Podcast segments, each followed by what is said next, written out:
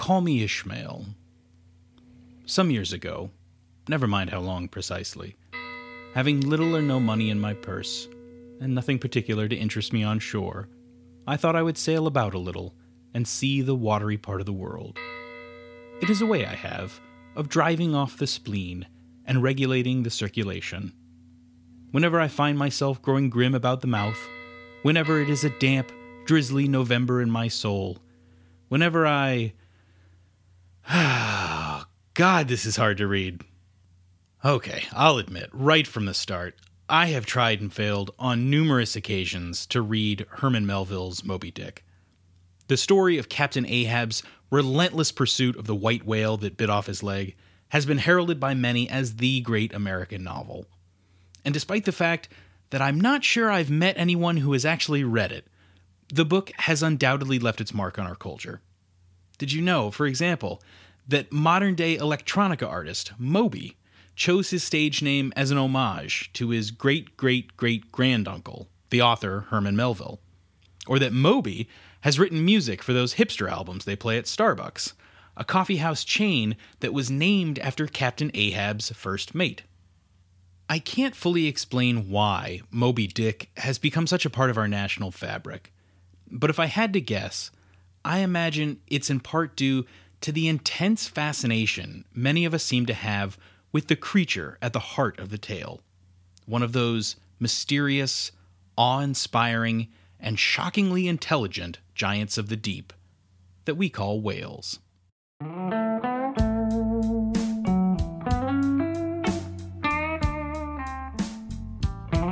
Hi, I'm Nate Hinchy, and this is Cool Shit, the podcast. This is a show about interesting topics from science, history, the arts, and more. In other words, if it fascinates me, I'm going to talk about it. I know that the world can sometimes seem like an awfully depressing place, but trust me when I say, there's some pretty cool shit out there.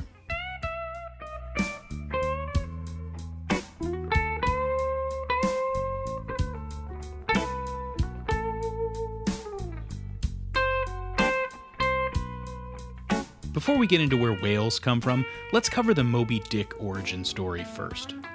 Melville had two primary sources of inspiration for his novel. The first is the real life story of Mocha Dick, an albino sperm whale who had escaped more than a hundred attempts on his life and destroyed his fair share of whaleboats.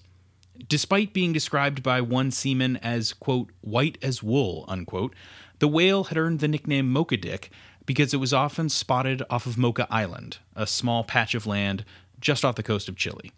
But since that is confusing as hell without context, Melville rightly went with Moby instead. The second piece of inspiration was the story of the whale ship Essex.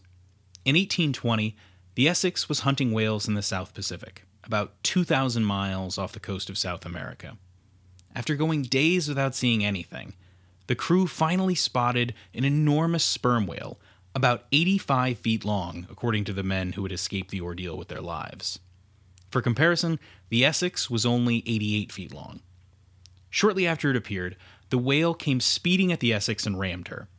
The ship was damaged, but still seaworthy. The whale swam off a few hundred yards into the distance and then turned to face the Essex again. It rammed the ship once more, thrashing its tail against the deck and ripping the vessel to pieces. The whale then disappeared, leaving the Essex slowly sinking. The 20 crew members outfitted three smaller whaleboats and abandoned the Essex. The captain wanted to head towards the Marquesas, a nearby chain of islands, but his crew had heard stories of cannibals that lived there, and so they insisted that they make for South America instead. Ironically, the men began to starve on the much longer journey to the coast and resorted to cannibalism themselves. Only eight of the 20 men would survive.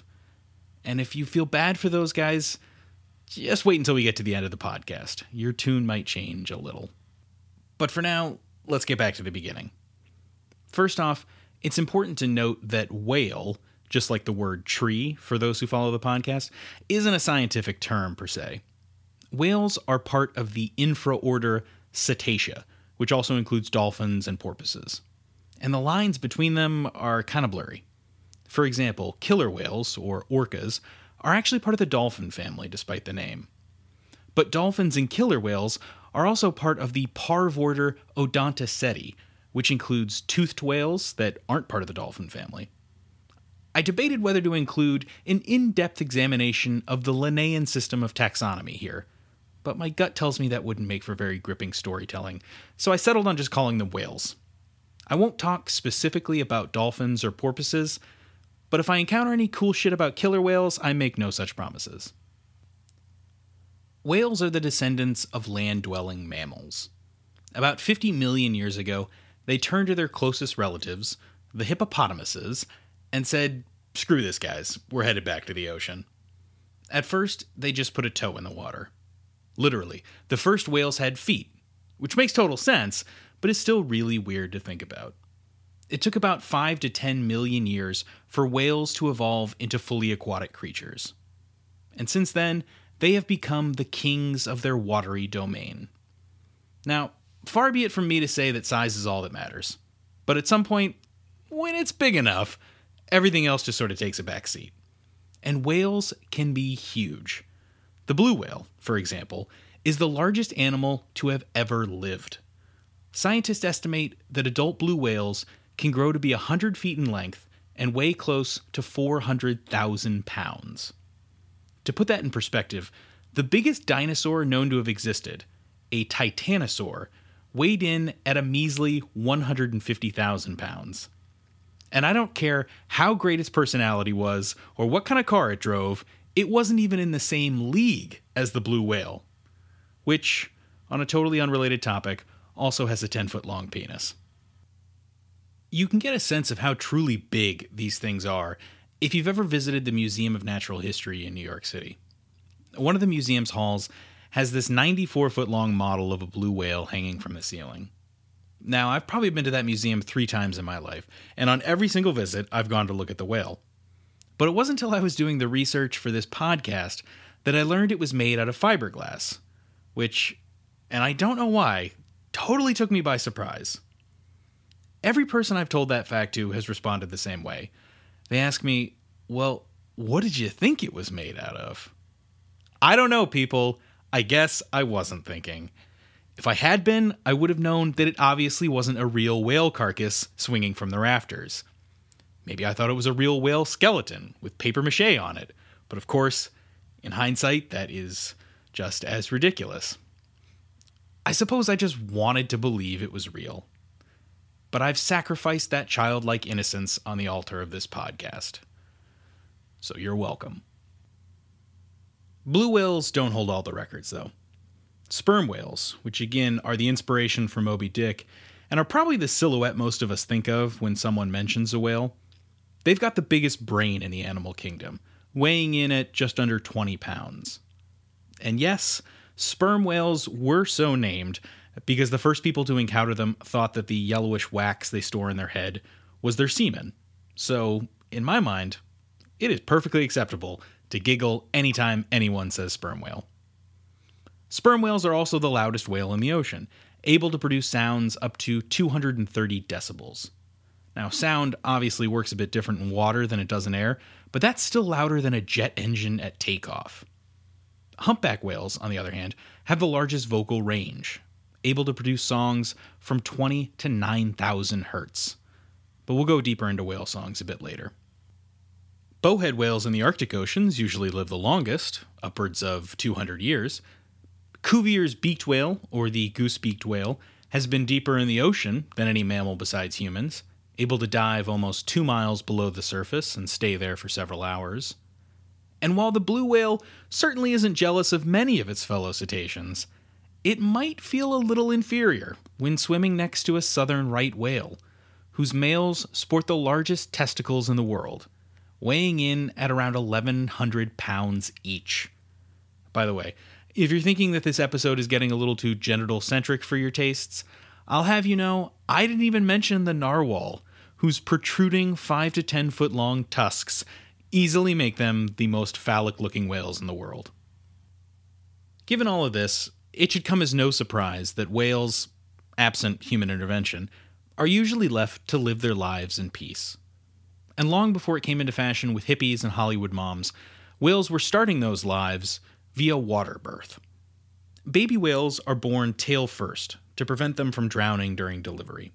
And whale mothers, also called cows, though that's probably the last thing she needs to hear at that exact moment, must quickly help the newborn to the surface so that it can take its first breath. Like all mammals, whale babies feed on their mother's milk. But since they can come out of the gate pretty big, a newborn blue whale, for example, can weigh around 15,000 pounds and grow a rate of 8 pounds per hour. 2% milk isn't really going to cut it. Instead, whale milk can be up to 50% fat, and its consistency has been likened to toothpaste or cottage cheese. That was one of the first things I learned about whales, and I still haven't decided which metaphor is grosser. But even on this kind of diet, baby whales don't have a thick enough layer of blubber to survive in cold waters. So before giving birth, whale moms usually migrate to warmer climates. The humpback whale, for instance, usually feeds in the icy waters near the poles, but will travel as far as 6,000 miles to reach their subtropical breeding grounds. This trip, which can take six to eight weeks of non stop swimming, is the longest known migration of any mammal on Earth. Baby whales stick with their mothers for one or two years, depending on the species, before setting out on their own. And if you're wondering where dad is in this story, Whale papas, also called bulls, play no part in raising their offspring. This may be because some male whales, particularly members of the gray whale species, are busy having what are called slip and slide orgies. Anywhere from two to five bulls will rub their bellies together in order to stimulate their genitals. Scientists believe this homosexual behavior helps with bonding, to which I will just say, whatever makes you happy, gray whales. Outside of reproduction, a whale's primary focus is eating. Which, to be fair, you could really say about all of us. Whales, especially the colossal ones, need to take in an enormous amount of food to maintain their body weight. I made a passing reference to this before, but there are basically two kinds of whales the toothed and the baleen varieties.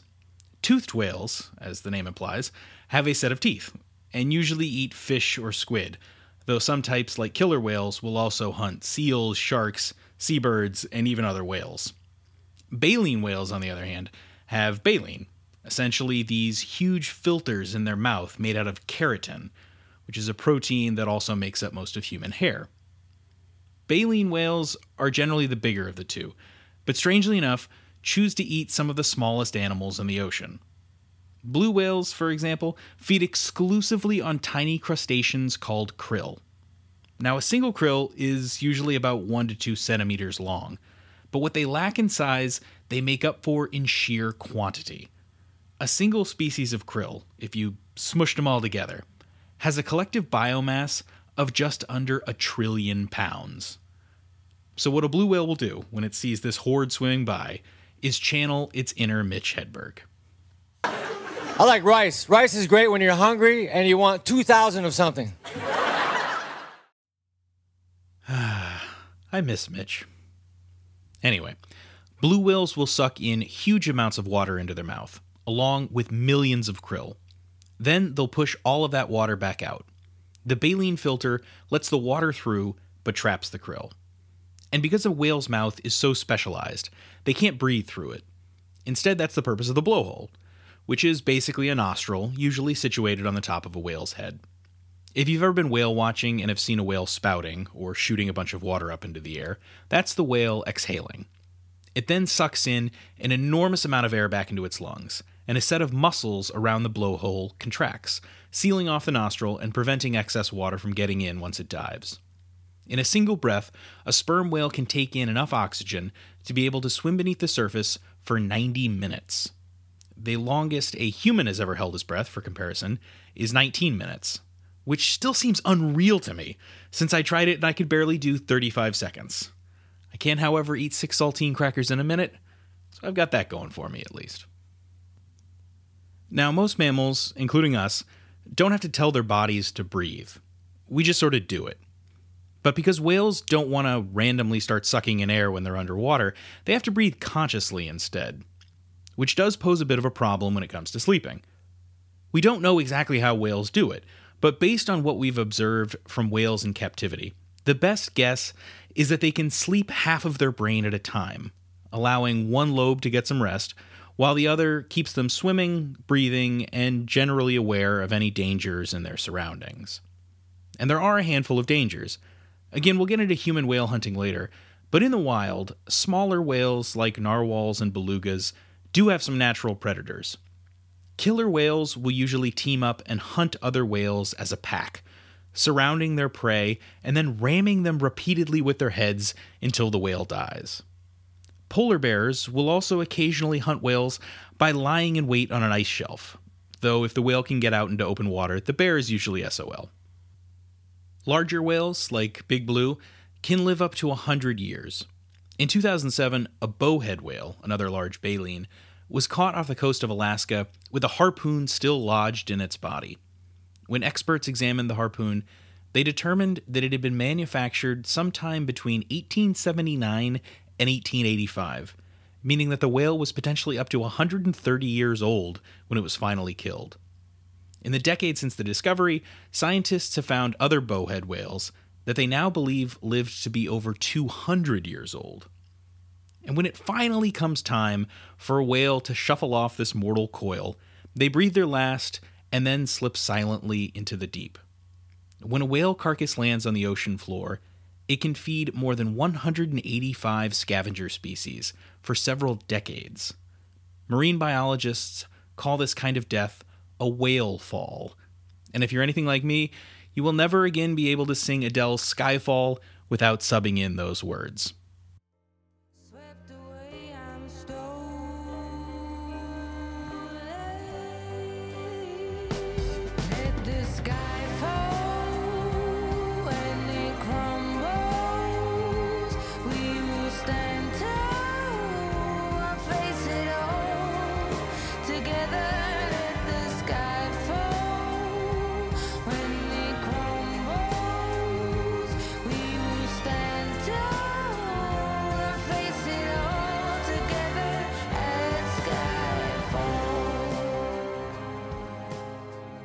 So we've established that whales are big, but they're also crazy smart and highly social. Like I said before, killer whales hunt in packs. Off the coast of Norway, these orcas have been observed working together to herd schools of herring into a tight ball. The orcas will then slap this ball with their tail, stunning the fish and allowing them to eat their dinner at a leisurely pace. Humpback whales have a similar strategy. They will locate a school of fish, and instead of attacking it headlong, will swim underneath the fish in a ring formation, blowing bubbles up towards the surface. This ring of bubbles acts as a net, trapping the fish within it. The humpbacks will slowly contract the bubble net until a fellow whale swims up through the bottom of the ring to snatch a mouthful of fish. Some humpbacks have tweaked the bubble net method by slapping the surface of the water, sort of like the orcas do. This is known as lobtail feeding. And what's really interesting about it is that it was first observed being done by a single whale off the coast of Maine in 1980. 30 years later, more than 40% of the local humpback whale population had adopted the method. It's unclear if this behavior is actually more advantageous than not slapping the surface of the water, but it's spreading anyway. It can maybe best be described as a tradition and while that doesn't seem particularly noteworthy to us at first glance, it's one of the few examples we have of non primates engaging in what's called cultural transmission, or the teaching of a new behavior to the next generation. Still, maybe the most astonishing indicator of whale intelligence is how they communicate with one another. In my very first podcast, I talked about how Carl Sagan, in defending his decision to include whale songs on the Voyager spacecraft's golden record, likened the amount of information those songs contain to great human epics like the Iliad and the Odyssey. Humpback songs, for example, can last up to 30 minutes. And just so we're clear, this isn't a case of a whale just making random noises for half an hour like some kind of crazy person. Whales will sing the same song over and over. Other whales will pick up the tune, mimicking it, but making small changes as well. And over time, the song evolves, much like a story does. Here's a sampling of what a humpback song sounds like.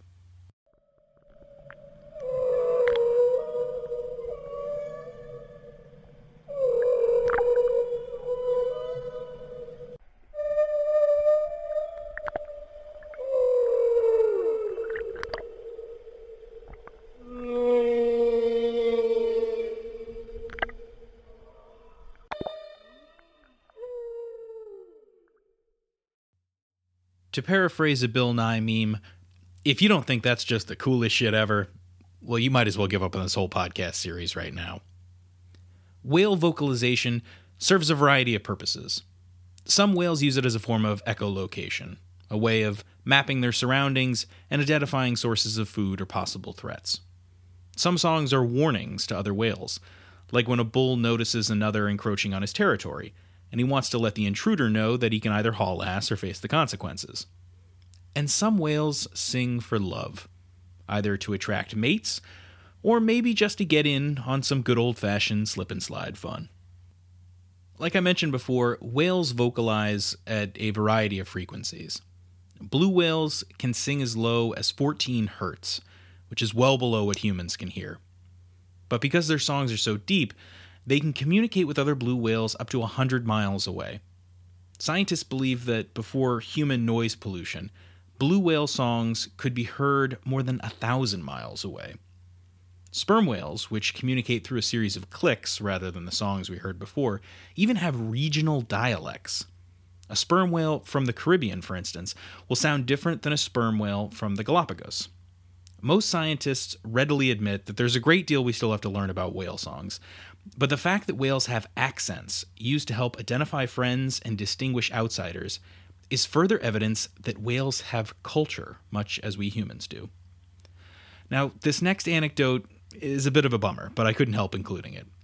In 1989, researchers at the Woods Hole Oceanographic Institute on Cape Cod first heard a whale singing at the frequency of 52 hertz, which, even though it's roughly the equivalent of the lowest note on a tuba, is still much higher than the songs of most large whales. Since then, that whale has been heard every year since, but only from a single source the whale has never actually been spotted, so scientists can only guess why it sings at such an unusual frequency.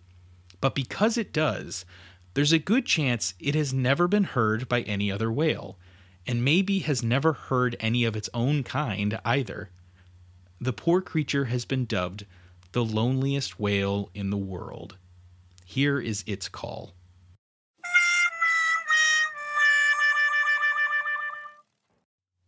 But whale sounds take a turn into the sort of terrifying when it comes to their interaction with humans. In early 2018, a team of international researchers released the results of a study in which they tried to teach a killer whale to replicate human speech. Here is a recording of Wikie the whale. Hello? One, two, three.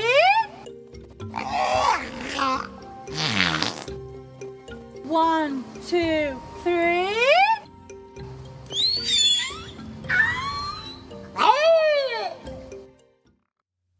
Now, I know what you're thinking. One, some of those are just fart noises. And two, dogs can do that. With enough patience and food, you can basically train an animal to do anything. But here's a recording of Nosy, a beluga whale that lived in captivity and spontaneously began mimicking human speech.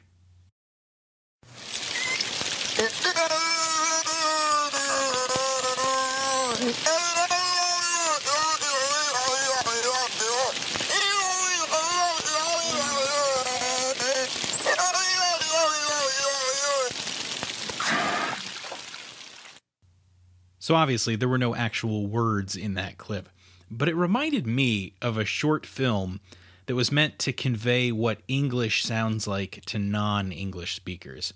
Here again, there are no words, just an attempt to mimic the sound of the language. Did you fly by the one black call? Yeah, I come by the next one. I played that Privatium by the wrong front line today. Oh, the raising man with the National Marine? Don't for me you agreed that Trajan. No, her station is trapped. I mean, why the crest soldier for the Magdalene nation is further grat to my Joseph. Joseph for the Magalon? Magalon my shit. Of course, it could just be that whales are very good at imitating sounds. But given what we know, I guess I want to believe that they're trying to strike up a conversation. In the grand scheme of things, whales and humans are pretty recent acquaintances. For a very long part of human history, whales were the stuff of legends. In Inuit mythology, Raven, a godlike figure, sees a beached whale and asks the Great Spirit how he can help the creature. The Great Spirit tells Raven he must seek out special mushrooms in the forest in order to gain the strength to drag the whale back out to sea and restore order to the world. The story is called Raven and the Whale, but it's more widely known as the greatest excuse a kid has ever come up with when his mom finds his stash of shrooms in the storage space above the garage. An Icelandic myth tells the tale of a man who threw a stone at a whale, hitting it in the blowhole and killing it. As penance, the man was commanded not to go to sea for 20 years. So, of course, after 19 years of avoiding the water, the dude decides to go fishing one day, and a whale murders him. Some Vietnamese fishermen see whales as their guardian angels, worshipping them at temples that house the remains of sacred cetaceans. When a dead whale washes up on the shores of these Vietnamese fishing villages, the locals will honor them with elaborate funeral processions, complete with musicians, costumes, stilt walkers, and dragon dancers. And of course, whales feature prominently in the Hebrew Bible, often referred to as leviathans or sea monsters. The most famous reference is the Book of Jonah, in which the eponymous prophet is swallowed and then vomited back up three days later by a great fish, the inspiration for which was most likely a whale. Men have been hunting whales long before they knew what to call them, for at least 4,000 years, as they transition into the part of the podcast where we humans start to look like total shitbirds. Of course, it was a little more defensible in the early days, when Aboriginal groups would hunt whales largely for food. By the way, if you've ever wondered how Inuit people who live in the frigid north manage not to get scurvy despite having zero fruit in their diet, whales are again the answer. Muktuk, a dish made mostly of whale skin and the top layer of blubber, has about as much vitamin C, ounce for ounce, as orange juice. But as you might expect, things took a turn for the worse when humans discovered that whales were an exceptional source of oil. Whale oil is distilled from blubber, and it was used mostly in lamps, but also to make soap and margarine. Demand skyrocketed in the 18th and 19th centuries, and a massive whaling industry emerged to meet the need. While the United States came late to the field, it quickly grew to be the preeminent whaling nation in the world. Sailing out of the harbors of Nantucket, Martha's Vineyard, and New Bedford, American whalers would embark on journeys that could last several years or more. The whaling ships would first travel to breeding or feeding grounds. At first, whalers targeted humpbacks and right whales, which were found near the American coast. But as these populations declined, the hunters were forced to travel farther and pursue different kinds of whales. The sperm whale, in particular, was highly prized, as the spermaceti wax in their head burns unusually bright. Whale spotters would catch sight of whales when they surfaced to breathe, or when they breached, which is when they launch themselves up out of the water and then belly flop on the surface. I don't really have time to get into why whales breach, but suffice to say, we have a lot of theories, but don't know for sure. It might be communicative, but some scientists think that whales just do it for fun. Anyway, once a whale was spotted, a segment of the crew would move from their main ship to a smaller longboat. They would then row within a few dozen yards of the whale, which unfortunately for the whale wasn't all that hard to do. Rather than swim away, many whales evolved to circle the wagons, if you will, grouping together to ward off predators. It works really well when dealing with a shark or a killer whale, less so when your predator has a harpoon that they can launch from a distance. Once a whale had been harpooned, its flight instinct would finally kick in. But for the most part, it was too late. So long as the men could hold on to the line, the whale would drag the longboat behind it, sometimes reaching speeds upwards of 25 miles per hour. The whale might tow the boat for hours before it would finally succumb to exhaustion, at which point the whalers would reel in the line and finish the job. Whaling was incredibly dangerous for the men who did it, and plenty died, but it was nowhere near the amount of carnage that was inflicted upon the whales. Between 1700 and 1900, more than 300,000 sperm whales were hunted and killed, which is to say nothing of the hundreds of thousands of other whales also killed during those two centuries. During the 20th century, with the advent of diesel engines and exploding harpoons, the numbers increased exponentially. Scientists estimate that 3 million whales were killed from 1900 to 1999, nearly 70% of all sperm whales and almost 90% of all blue whales. In 1982, with a number of species on the brink of extinction, the International Whaling Commission finally instituted a moratorium on commercial whale hunting. That moratorium remains in effect to this day, though nations like Norway and Japan continue to flaunt international law, often using loopholes designed for scientific research to boost their harvests. And this is to say nothing of the practice of holding whales in captivity, forcing them to perform tricks for drunken tourists as the whales slowly go insane. But this is getting super dark. And as much as these issues deserve attention and action, I want to try and stay positive here.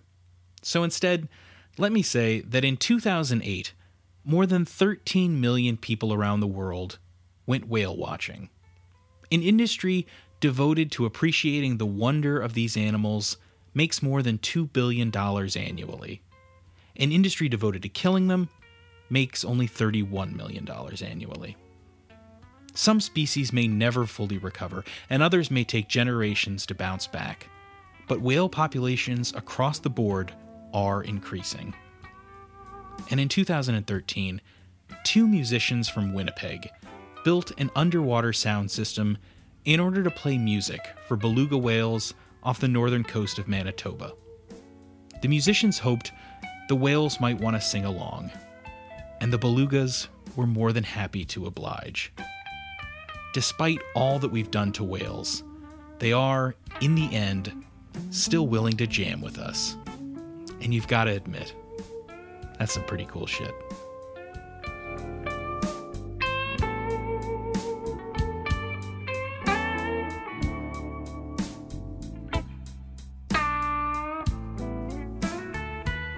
Thank you all for listening. If you liked what you heard, well, I'd just be as giddy as a schoolboy if you rate, review, subscribe to, and share cool shit. You can also drop us a line, either via email at coolshitcast at gmail.com or on Twitter at coolshitcast. Cool Shit's music is by Arnie Bang Huseby. Thanks, Arnie. Until next time.